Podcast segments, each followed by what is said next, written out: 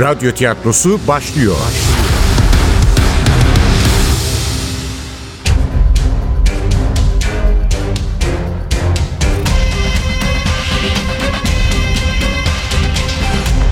Sultanı Öldürmek 40. Bölüm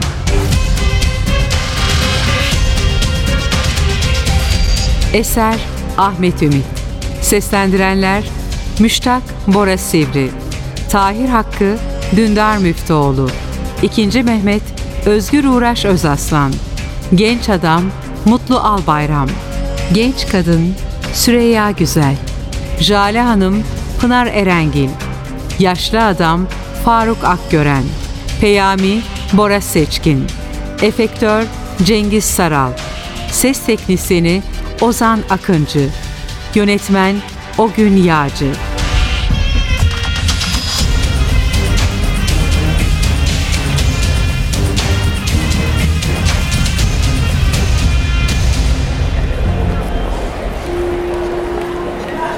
Urban. Macar Urban. Evet George. Urban. Ama tek top ustası o değildi elbette. Mühendis Muslihuddin de surları patlatacak büyüklükteki topların yapımı için kolları sıvamıştı. Yine de Urban'ı küçümsemeyelim. Çünkü Konstantinopolis'in surlarını yakından gördüğünden bu aşılmaz sitin kalınlığını, uzunluğunu, zayıf yerlerinin nerelerde olduğunu çok iyi biliyordu. Çalışmalar sert Edirne kışı boyunca hummalı bir şekilde sürdü. Mehmet uykuyu yitirmişti.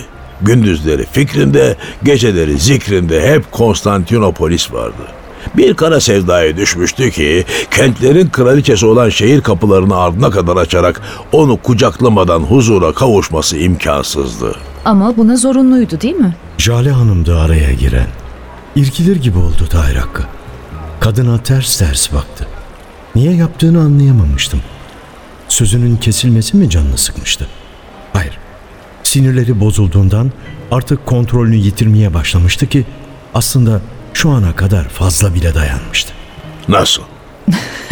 Siz söylediniz ya Tahir Bey. Mehmet Varna Savaşı'ndan daha büyük bir zafer kazanmak zorundaydı diye. Yoksa Çandar'la Halil'le arasındaki kavgayı kaybedermiş.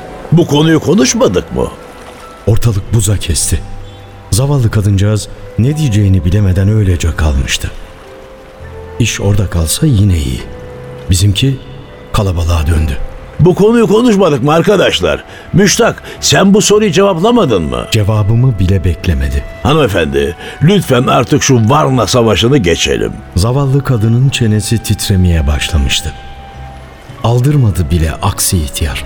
Bakın Hisar'da da anlatmaya çalışmıştım. Fatih Sultan Mehmet olağanüstü bir kişilikti. Osmanlı adı altında bir dünya imparatorluğu kurmayı hedefliyordu. Tıpkı Roma İmparatorluğu'nun başkentini Roma şehrinden buraya taşıyan 1. Konstantin gibi. Ama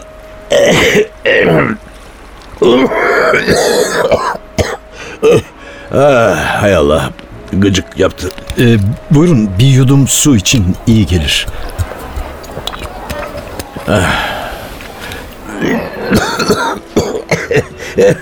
Büyük Konstantin'den söz ediyordum. Evet. Sakın ola ki onu Konstantin Dragases'le karıştırmayın ha. Biliyorsunuz Konstantin Dragases Doğu Roma'nın son imparatoruydu. Yani bizim Mehmet'in bu surlarda yeneceği bahtsız hükümdar. Büyük Konstantin ise Fatih'ten 1100 küsur yıl önce yaşamış şanlı bir hükümdardı. Roma İmparatorluğunu kendi hükümdarlığında birleştirip farklı halklardan tek bir millet yaratmaya çalışan adam. İşte 2. Mehmet de bunu amaçlıyordu. Farklı dinlerden, farklı dillerden, farklı halklardan oluşan tek bir Osmanlı milleti. Bir, bir dünya devleti. Eskilerin deyimiyle cihan şumul bir imparatorluk. Sustu. Anlatmaktan, anlaşılmamaktan bıkmış gibiydi. Belki de şu öksürük dalgası yormuştu onu. Vazgeçecek, artık hiç konuşmayacak diye kaygılandım. Elbette yapmadı. Ne de olsa o babam gibi eski topraktı. Asla yorulmaz, asla yarıda bırakmaz, asla boyun eğmezdi. Jale Hanım'a baktı yeniden. Bu kez bağışlanmasını dileyen bir gülümseme vardı dudaklarında. O sebepten Jale Hanımcığım. Çandarlı Halil'in engellemeleri olmasa bile hatta öyle bir sadrazam olmasa bile 2. Mehmet bu şehri alacaktı. Çünkü atası Osman Gazi'nin rüyasında gördüğü o büyük imparatorluğu kurmayı aklına koymuştu. Evet, evet tabii. Yani ben katkı olsun diye şey yapmıştım. Çok teşekkür ederim. Çok büyük katkınız oldu gerçekten. Özellikle de aramızda konuşmaya çekinen bu kadar çok insan varken. Çekingen insanlar bu kez iyice ürkekleştiler. Bakışlarını kaçırıp birbirlerinin arkasına gizlemeye çalıştılar yüzlerini. Neyse ki aklı başına gelmiş olan bizim ihtiyar çok gitmedi üzerlerine. Mehmet'in Edirne'deki hummalı faaliyetlerinden söz ediyorduk. Padişah kendi eliyle çizdiği devasa Konstantinopolis haritasının üzerine kapanmış, aylar sonra gerçekleştireceği kuşatmayı tasarlıyordu. Topları yerleştireceği tepeleri, seyyar merdivenlerin dayanacağı surları, siperlerin kazılacağı yerleri işaretliyordu. Çünkü savaşları kazanan asıl gücün asker ve silah değil, zeka ve bilgi olduğunun farkındaydı. Eğer bir savaşta her türlü ihtimal göz önünde bulundurularak hazırlanmış bir plan yoksa hem çok fazla asker ölür hem de zafer iyi eğitilmemiş bir doğan gibi uçup giderdi cenk meydanından. Ama dirayetli bir hükümdarın akılcı hamlelerden oluşan stratejisi hem ölümleri önler hem de zaferi mutlak kılardı.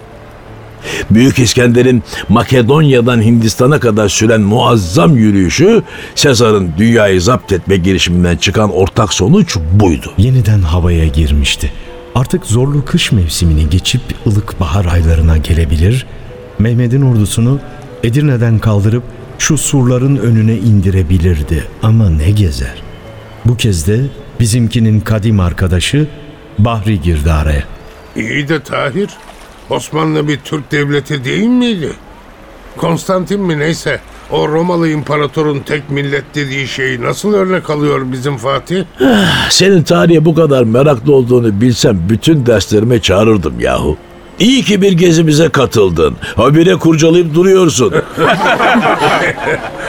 Sen söyledin ya sorun diye. Dinlemek sadece hafızamızı çalıştırırmış. Sorarsak mantığımız devreye girermiş. Biz de soruyoruz işte. tamam da niye gülüyorsun? ne bileyim ya. Bir an orta mektepte sandım kendimi. Böyle milleti azarlayıp duruyorsun ya. Şu bizim tarihçi geldi aklıma. Mehter Memduh. Hatırladın mı? Adam doğru dürüst ders anlatmaz.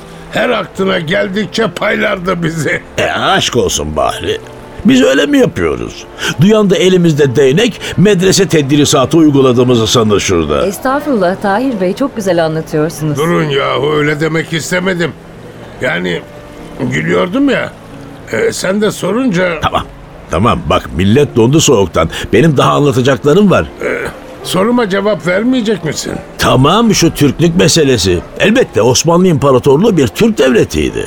Ama imparatorluk ırktan daha önemliydi. Mesela Karamanlar da Türk olmasına rağmen sık sık Osmanlılarla çatışırlardı. Keza Fatih'in Akkoyunlu hükümdarı Uzun Hasan'la yaptığı savaşta iki Türk devletinin çatışmasıydı.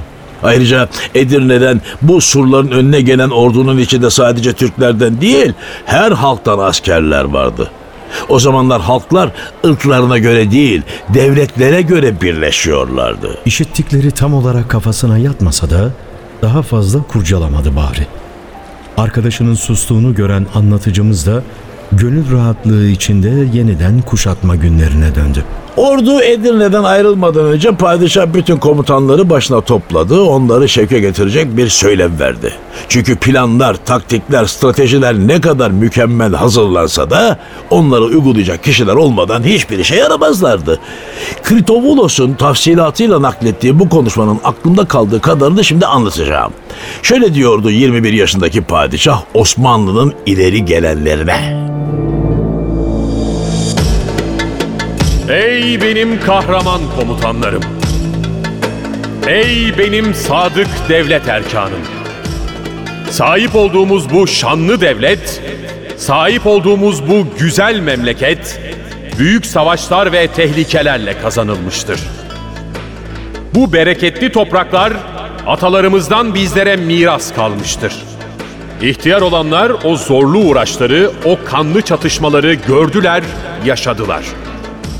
Gençlerimiz atalarından, babalarından duydular ve işittiler. Atalarımız üzerlerine düşeni layıkıyla yaptılar.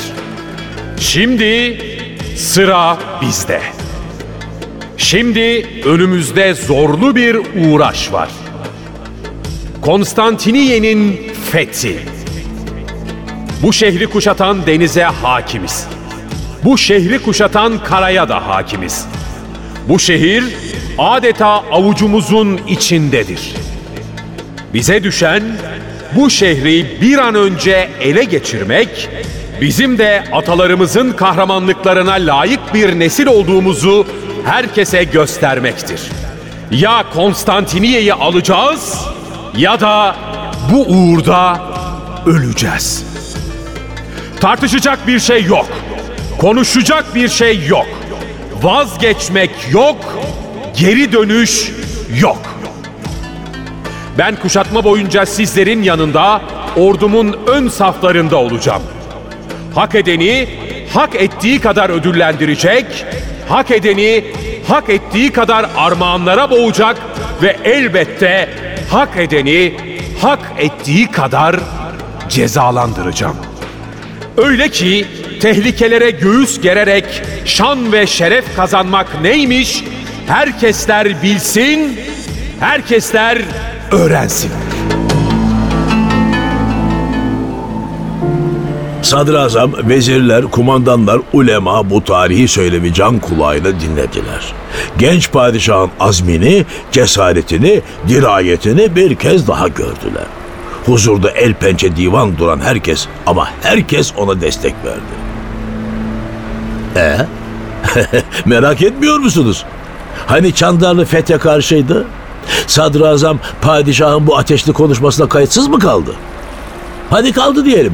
Akıllarda soru oluşturacak küçücük bir itirazda bile bulunmadı mı? Bakışları Jale Hanım'ın üzerinde durdu. Artık onu üzmek gibi bir derdi olduğunu hiç sanmıyordum ama kadıncağız ister istemez toparlanmıştı. Ya siz hanımefendi? Siz bu konuyla çok ilgilisiniz. Hiç merak etmiyor musunuz? Osmanlı'nın gelmiş geçmiş en şanlı başvezirlerinden biri olan Çandarlı Halil'in tavrını. Şey ediyorum tabii ediyorum da Hepimiz ediyoruz ama şerrinden soramıyoruz ki. hiç de değil haksızlık ediyorsunuz Bahri Bey. Tahir Bey son derece kibar bir insan. Ondan çekinmemiz için hiçbir neden yok. Aldın mı cevabını? O söylemin ardından kudretli Çandarlı bile padişaha karşı çıkmaya cesaret edemedi. Ama elbette Konstantiniye'nin kuşatılmasını doğru bulmuyordu. Sadece sözünü söylemek için uygun zamanı kolluyordu. Bu arada sadrazam hakkında kötü rivayetler dolaşıyordu. Çandarlı'nın Konstantin'den rüşvet aldığı dedikoduları almış yürümüştü. Bilmiyoruz. Aldıysa vebali boynuna.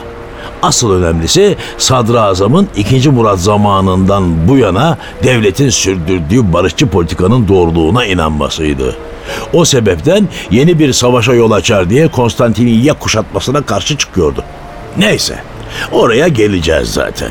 Evet, Kuşatma hazırlıkları tamamlanınca Karacapaşa komutasındaki 10 bin kişilik bir kuvvet Edirne ile Konstantinopolis arasındaki Doğu Roma kalelerini teker teker ele geçirdi. Ardından Şubat ayında toplar yola çıkarıldı. Kolay sanmayın ha. 500 küsur yıl öncesinin teknolojisinden söz ediyoruz. Ne bugünkü iş makineleri var ne de bugünkü yollar. O devasa topların Konstantinopolis'e ulaştırılması başlı başına bir olaydı. Topların çekiminde yüzlerce manda kullanıldığı söylenir. Topların dengede tutulması ve kaymamaları için yanlarında yüzlerce asker bekliyordu. Önden 50 inşaat ustasıyla 200 amele gidiyor, yolun bozuk kısımlarını düzeltiyor, derelerin, nehirlerin olduğu yerlere köprüler yapıyorlardı. Haftalar boyunca süren bu zahmetli yolculuk Karacapaşa'nın nezaretinde sağ salim surların önüne gelinmesiyle son bulacaktı. Sultan Mehmet Han'ın Edirne'den ayrılması ise Mart ayının ortalarına rastlar. Fırtına öncesindeki sessizliğin bozulmasına çok az kalmıştı.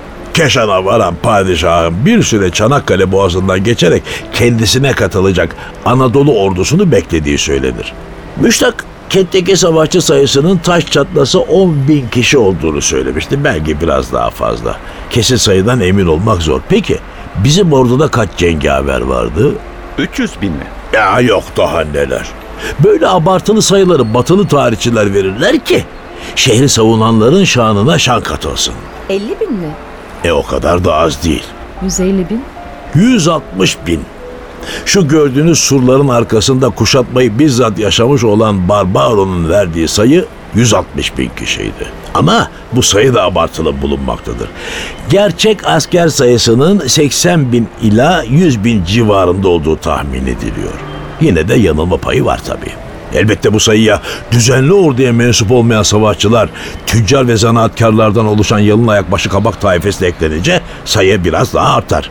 Evet, sonunda 5 Nisan günü muazzam ordusuyla Mehmet surların önüne gelmiş bulunuyordu.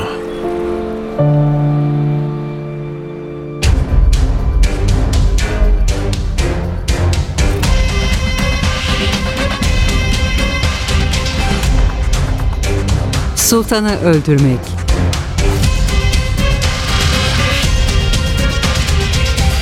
Eser Ahmet Ümit. Seslendirenler Müştak Bora Sivri. Tahir Hakkı Dündar Müftüoğlu. İkinci Mehmet Özgür Uğraş Özaslan. Genç Adam Mutlu Albayram. Genç Kadın Süreyya Güzel. Jale Hanım Pınar Erengil. Yaşlı Adam Faruk Akgören. Peyami Bora Seçkin. Efektör Cengiz Saral. Ses teknisyeni Ozan Akıncı. Yönetmen Ogün Yağcı.